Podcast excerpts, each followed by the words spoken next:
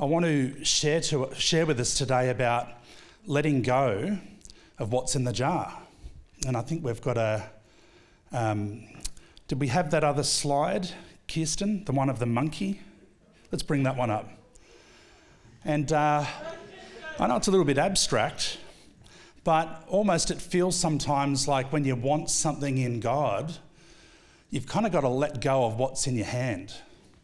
And, um, you know, the monkey here obviously is trying to get a banana, but he doesn't realize that actually he's surrounded by every good thing he could ever want. And our lives can be a bit like that. We need to, in order to make room for God in our hearts, we need to let go sometimes of what's in front of us. And I feel like this is the heart behind revival. God wants to revive our hearts, He wants us to come into a good place. You know, you think that He's made all of creation. He's made you with the desires that you have. He's made you with the capacities to uh, love and to um, explore life and to full of curiosity and wonder. He's made all of that. And the creator of all of that wants to bless you. He wants to come into relationship with you. He wants to give you every good thing through the highs and the lows of life. And so often when we gather around ourselves, the, the things that we think are going to make us happy, the things that we think are going to bring us life, God comes in in the midst of that and says, Actually, I've got a different plan. I want to revive you, I want to restore you, I want to speak into your soul because I've made you and I've created you and I know what you really need. And so we go through periods, and it's not wrong to have things, it's not wrong to experience life. But where we take those things and we build a little castle for ourselves and we trust in them, the things that God's made, instead of the one who made them, that's when our hearts can become uh, dry, a bit of a, a barren place. And He says, I want to come in and revive. I want to restore, I want to reprioritize the things that are in your life so that you can really live. And we need to listen. And, and I love what Jesus teaches in Matthew 5, Matthew 6, about the priorities of what he calls the kingdom of God, the rule and the reign of God in our lives. And so I woke up this morning actually with the, the lyrics of a song on my heart. And often when the Holy Spirit speaks to me, I'll get a song. Um, tend to be that little bit kind of creative. So God wants to catch me left field. He'll speak to me often through the lyrics of a song, and and it's about revival. And it was um, Hillsong's um, uh, "New Wine," and I'll just read us a few of the lyrics. And it says, "In the crushing, in the pressing." You are making new wine. In the soil, I now surrender. That picture of the seed, you know, going into the soil. It has to die to itself, but it gives birth to a, a whole harvest in that one seed. But it's in the surrender. Um, you are breaking new ground, so I yield to you into your careful hand. When I trust you, I don't need to understand. Goes on to say, because where there is new wine, there is new power. This is the power behind revival. There is new freedom, and the kingdom is here. I lay down my old flames, so the things that maybe we've prioritized, to carry your new fire today. See, we sing these songs, we have beautiful worship, and often these words are and they, they should be, rightly so, based on the dynamics and the Word of God, the things that God wants to sow into your heart and into my heart. And if we just come in and sing songs but don't expect a change, for God to make a change or to challenge us or to bring us into the freedom that He has for us, then we're kind of caught in that dry place, I think, where he want, He's calling us out into the new thing. I lay down my old flames to carry your new fire today. Jesus, bring new wine out of me. Oh, Jesus, bring new wine out of me. it means we're getting back on the altar. And so, surrendering ourselves, laying our lives down. And I wonder has there been a time in your life where you've had to lay everything down to prioritize God in your life, to prioritize the one who's made everything? You know, revival, we love the idea of it. We love the idea that God comes in and sows a passion in us and stirs us. But actually, it comes with a bit of a cost, I think. You've got to let go of the thing that you're holding on to because your, your arm is sometimes stuck in the jar. You know, Israel's story was one of revival when Jesus came.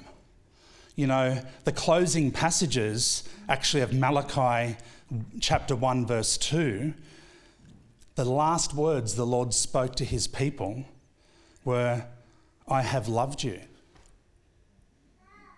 Isn't that just incredible? Malachi 1 2. I have loved you. Then there's 400 years of silence. They're in a wasteland, they're in a desert. The ground is cracked, and sometimes our lives can be like that. We feel like, God, where are you? Where are you like you used to be? Where are you? Like maybe in days gone by. And I imagine Israel, even though history went on chronologically, in terms of the present and the moments of God, they were silent now for 400 years. The temple went on. You know, the, the priests continued to make their sacrifices, but they'd become empty. So by the time Jesus comes, he's speaking now a word. And it starts with John the Baptist and he says, The kingdom is here. There's a time coming, and it is here now, a time of revival. And so Jesus came, and not everyone recognized Jesus as being who he said he, he was. But for those who had ears to hear, he brought a revival and a, and a flowing of the Spirit. He says, out of our inner man, out of our inner woman would come rivers of living water. So, biblically speaking, Jesus represents, he is the exclamation mark on Israel's journey. Every promise that God had made to his people was fulfilled in the life and the ministry, the death and the resurrection of Jesus Christ of Nazareth. And then this light goes out to the world, and what started became a spreading flame. It went out through the nations, and here we are today. But even as this message has come to us, we, our own hearts, you and I need revival. You and I need to reprioritize what God has done in us in seasons gone by. I don't think we should necessarily look at dry times necessarily as a bad thing. I think it's part of the human experience, actually, that we come into seasons of rest, we come into seasons of want, but God is the one, He is the good shepherd that brings us through every season. Here in the Illawarra, I'm not sure if you're aware, but revival has actually hit the Illawarra at different points. I want to read to us um, Professor Stuart Piggin writes this. In February and March of 1902, an evangelistic tent mission travelled through the Illawarra from Nowra to Helensburgh when it reached the mining villages, one of the most amazing revivals in Australian Christian history occurred. 131 conversions were recorded at Mount Kembla, 214 at Mount Keira, 183 at Balgownie, 318 at Corrimal, 292 at Bulli, and 234 at Helensburgh. This total of 1,372 in about six weeks was around 15% of the whole Illawarra population. Most of the new Christians were men, mainly coal miners. So if you work in the mines or you have, you're part of a, there's a legacy that's gone on in that, in that demographic of people. And that I know is still here in the Illawarra today. And there have been different points where even the charismatic renewal of the 1960s and 70s and 80s that swept through mainline churches that many of you would have experienced. This is the type of thing that God does. We come, there's peaks and there's troughs. And I believe we need to prepare ourselves for what God wants to do in the season to come. You know, I just want to give us a quick definition of revival, if that's okay. And it's going to come up actually on the, on the screen, so if we could bring that up. Um, if we've got, no, okay, I'm going to read it to us. Revival refers to a spiritual awakening from a state of dormancy or stagnation in the life of a believer. It encompasses the resurfacing of a love for God, an appreciation of God's holiness, a passion for His word and His church, a convicting awareness of personal and corporate sin, a spirit of humility, and a desire for repentance and growth in righteousness. Revival breaks the charm and power of the world, which binds the eyes, which blinds the eyes of men, and generates both the will and the power to live in the world but not be of the world. So it's a bit of a definition there, but you know, I know what David prays in Psalm 51. He says, Create in me a clean heart, O God, and renew a right spirit in me. This is the spirit behind revival. You know, it says in James that pure and undefiled religion is this to care for orphans and widows and those in distress, and to keep oneself unstained by the world. And I know, I don't know about you, but sometimes I'm in situations, I'll often be driving Uber and I'll get seven people in my car. And um, great people, God loves them. But sometimes what's pouring out of their mouth at that time and what they're talking about and the propositions I get and all kinds of weird stuff. It's very, very weird. Um, you kind of come out and you almost feel like you need a shower. It's, it's kind of, you know, it's just the world. Now, God loves them, absolutely, and I share the gospel with so many. But sometimes you just come out thinking, oh man, just feel like I need a spiritual shower right now. And so we can have times where we're dry, times where we feel like we're in a desert, but that is the perfect time to come to God and to say, Lord, revive my soul. Lord, rain on me. I was praying with Lexi. In fact, I think it was Raylene and myself and Kay Douglas, who was ministering recently. And we were at the encounter service over at the Albion Park Community Hall. And we had a picture. I had a picture in a vision as I was praying for Lexi, if we could bring that up.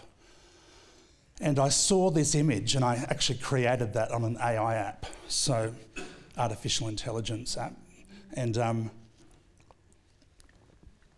saw this picture of a woman dressed in white with her arms outstretched, praying on, a, on barren soil.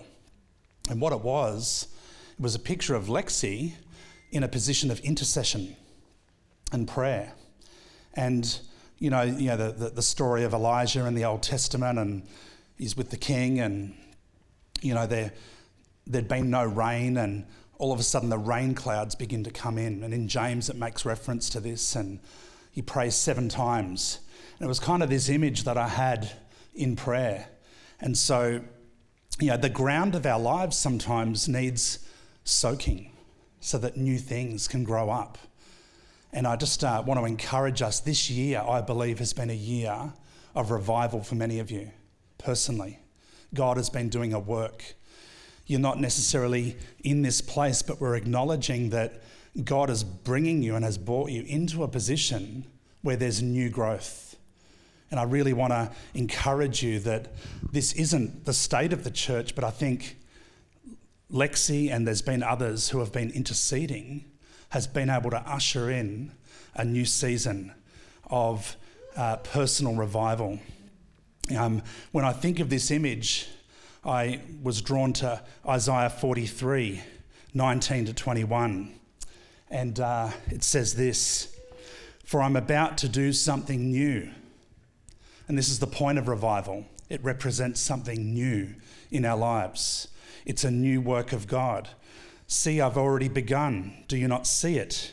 I will make a pathway through the wilderness. I'll create rivers in dry wasteland.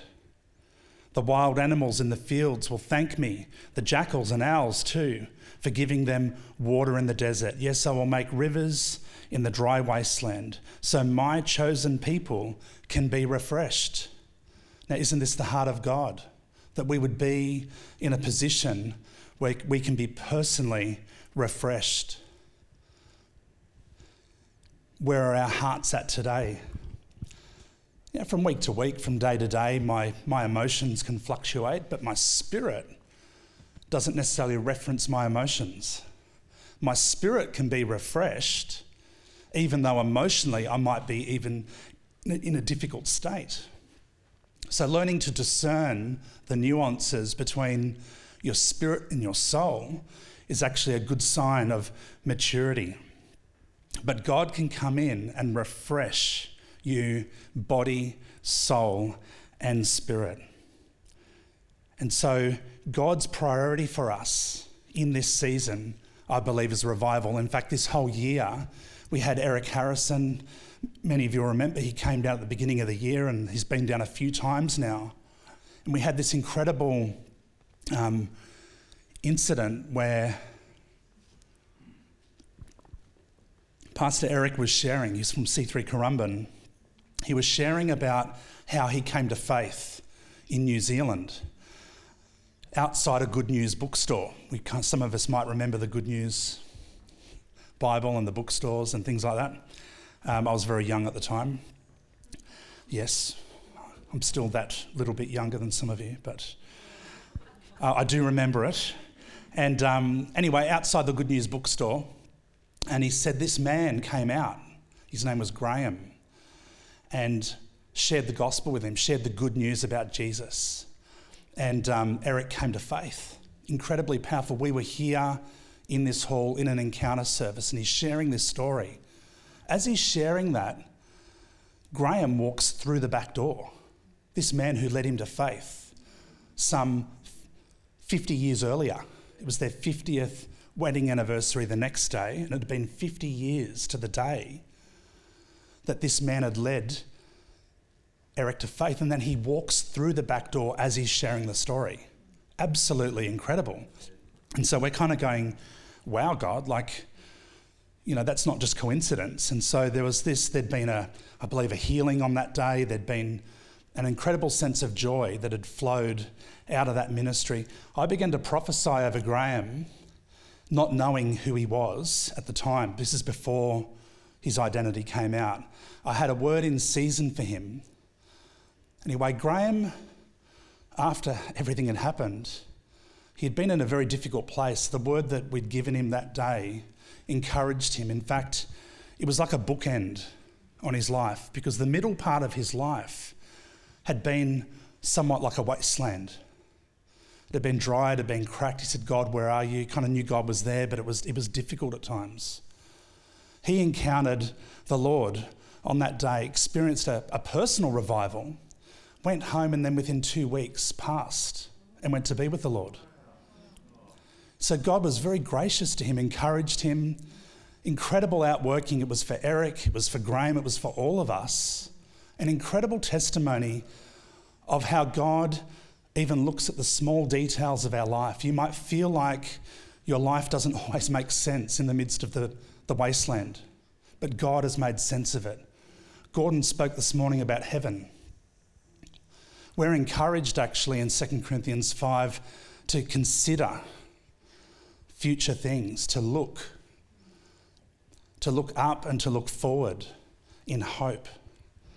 God brings joy, He'll bring the latter rains, He'll bring the things that you need in your life now. He will bring you through the desert. But there's our overall journey is one that is marked by eternity, where God is preparing your life, He's preparing my life, us as a community to be a pure bride, and He's outworking things in us that we shouldn't forsake. Because otherwise, it says in Hebrews that we're illegitimate children because He's actually fathering us, He's shaping us. And so often God is working together for good. All of these things that we're kind of saying, Lord, you know, I rebuke that in Jesus' name, but God's actually wanting to do a work through that. And so, I just, in the time that we have left, um, I want to just share with us three keys to prepare our hearts for revival. If you feel like you're in a place where there's a desert, if you feel like you've had some rain but you need some more, or maybe you don't know Jesus yet, you don't know what it means to have spiritual life, you can have a revival of sorts. It's called being born again. Your spirit can come alive to God. He revives the full person, body, soul, and spirit, so that you can know Him. You can have a relationship with Him. And He does this through the work and the person of Jesus Christ. So, the first key to prepare ourselves for revival is to humble ourselves.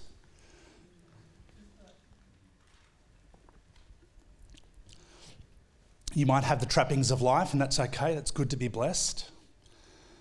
But sometimes, if we've relied on those and at the expense of trusting God, there needs to be a point where we humble ourselves and acknowledge that God is the giver of every good thing.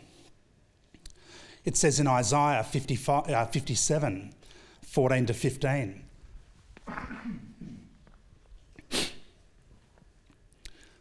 It says this rebuild the road, clear away the rocks and stones, so my people can return from captivity. We need to remove the barriers, the things that obstruct us.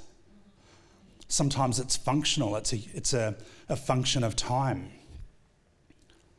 We're too busy, or we've got too much going on.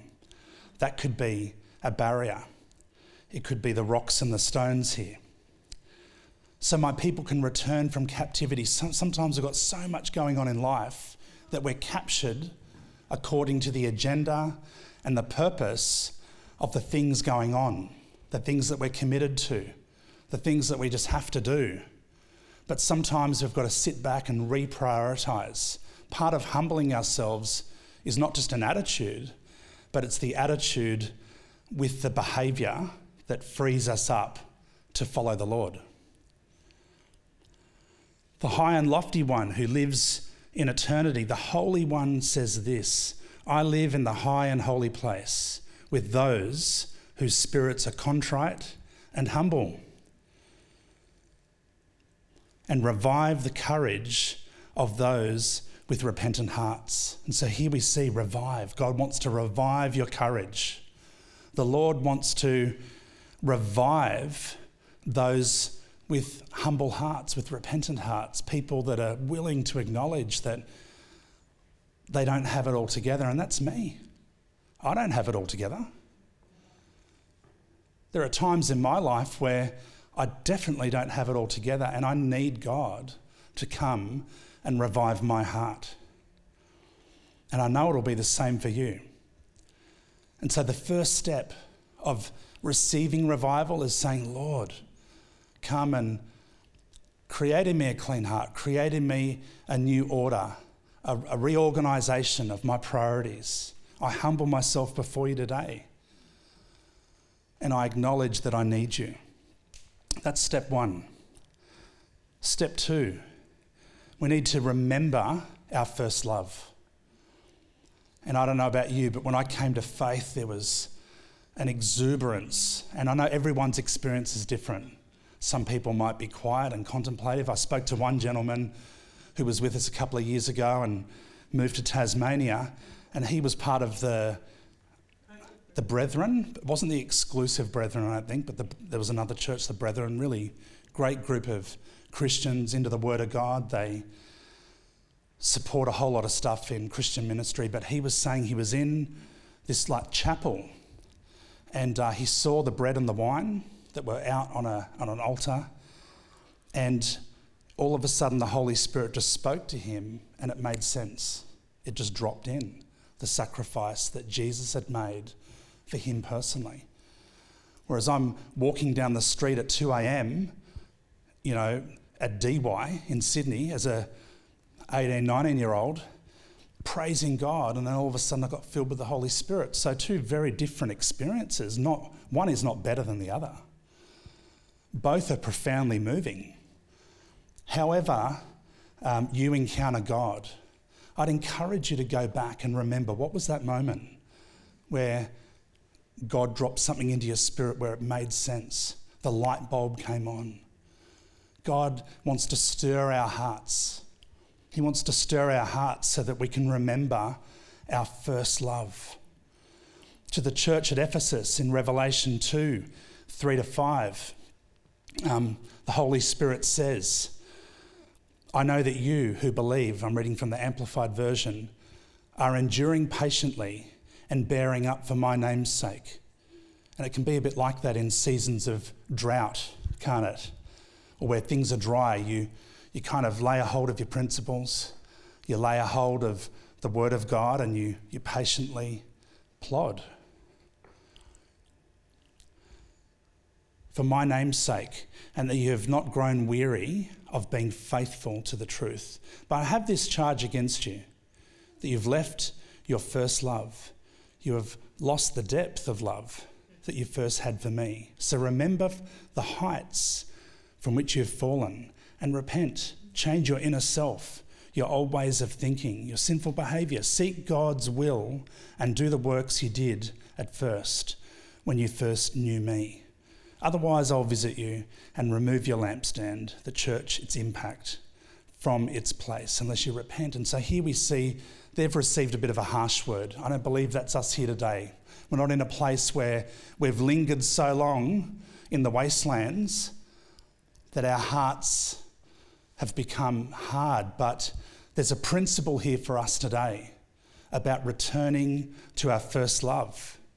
What is it about revival that sometimes, you know, I, I even know of couples that have renewed their vows midlife because they want to revive something of their commitment and their love to one another. It's kind of like that with God.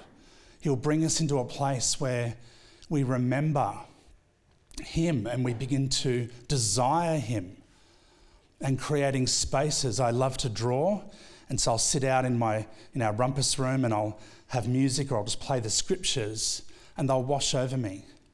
And I'll just be, find myself drawing and praying. And in this season, that has been an incredible blessing to me to revive my heart. What is it for you?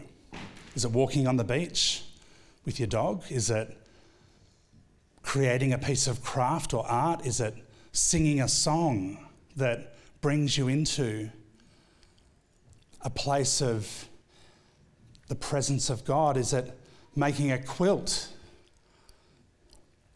Is it building a fence or creating a structure that there's a creative process in that that I believe echoes worship, an acknowledgement that this is good. I'm enjoying you, God, and I want to acknowledge you in everything. Find yourself in a place where you can allow God's word, His presence to wash over you and renew your first love. Because God is a jealous God. He hasn't called you and He hasn't put His Spirit in you just to abandon you. He doesn't adopt you into his family and then reject you. He will chase after you because he is passionate about you. He loves you. Let's respond today by saying, Yes, Lord, revive my first love. Create in me a clean heart. The last thing, so that's step two. So, step one was humble ourselves, step two was remember our first love. The last step, and this is not exclusive, there are many things we could respond to God with. But the last one is let go of the allure of the world. Like the monkey who's got his hand caught on the thing that he really wants, sometimes we just need to release what we think is bringing us life and take up the invitation and often in that place, we realize God gives us everything we need, it says in Timothy, for our enjoyment. He doesn't want to keep life from us, but He wants our heart. He wants to be number one. in our hearts, not just an add on. In 1 John uh, 2 15 to 17 in the NLT, it says this Do not love this world, nor the things it offers you. For when you love the world, you do not have the love of the Father in you. We just need to understand this. What John's speaking about here is not creation, but the spirit, the culture of this world, the things that it wants you to consume. I don't know if you look at advertising, I actually don't watch a lot of TV anymore, probably haven't now for a number of years, but if it does come on occasionally, just the barrage of things that they want to sell you. You need this, you need that. You're not actually a complete person unless you've got the latest Lexus or maybe this gold watch or this holiday. You know, there's things that, and what it does, it builds up this pressure in our world to accumulate things. Things that appeal to pride, things that appeal to um, our eye, things that, you know, we get a lust for more of the, of the things that actually don't satisfy, and we end up again with our fist stuck in the jar. And so it says here in 1 John, do not love this world nor the things it offers you. Moving on to verse 16, for the world offers only a craving for physical pleasure. We see that, don't we? A craving for everything we see and pride in our achievements and possessions. These are not from the Father, but are from the world. And this world is fading away, along with everything that people crave. But anyone who does what pleases God will live forever. You know, you could spend big portions of your life, decades even, just trying to achieve the things that this world says mark success. And you could completely forfeit the things that God says equal success. Now, I'm not against owning anything. I have a home, I have a car, we have two cars actually. God has blessed us. But at any moment, I've had to learn that if those things were gone, I would still be significant because I'm a child of God. Because I've got faith in Christ, because I've got an eternity, and God could restore or take away whatever He wants because it belongs actually to Him. He controls, even at an atomic level, every molecule that makes up my car. He controls the laws of gravity. He controls the air that I breathe. How could I not worship Him? How could I not lay everything before Him? And so today, as we consider revival, as we consider, let's remember to humble ourselves, to remember our first love, to let go of the allure of the world, keep it in its place. Enjoy the things that God gives you, but don't idolize them.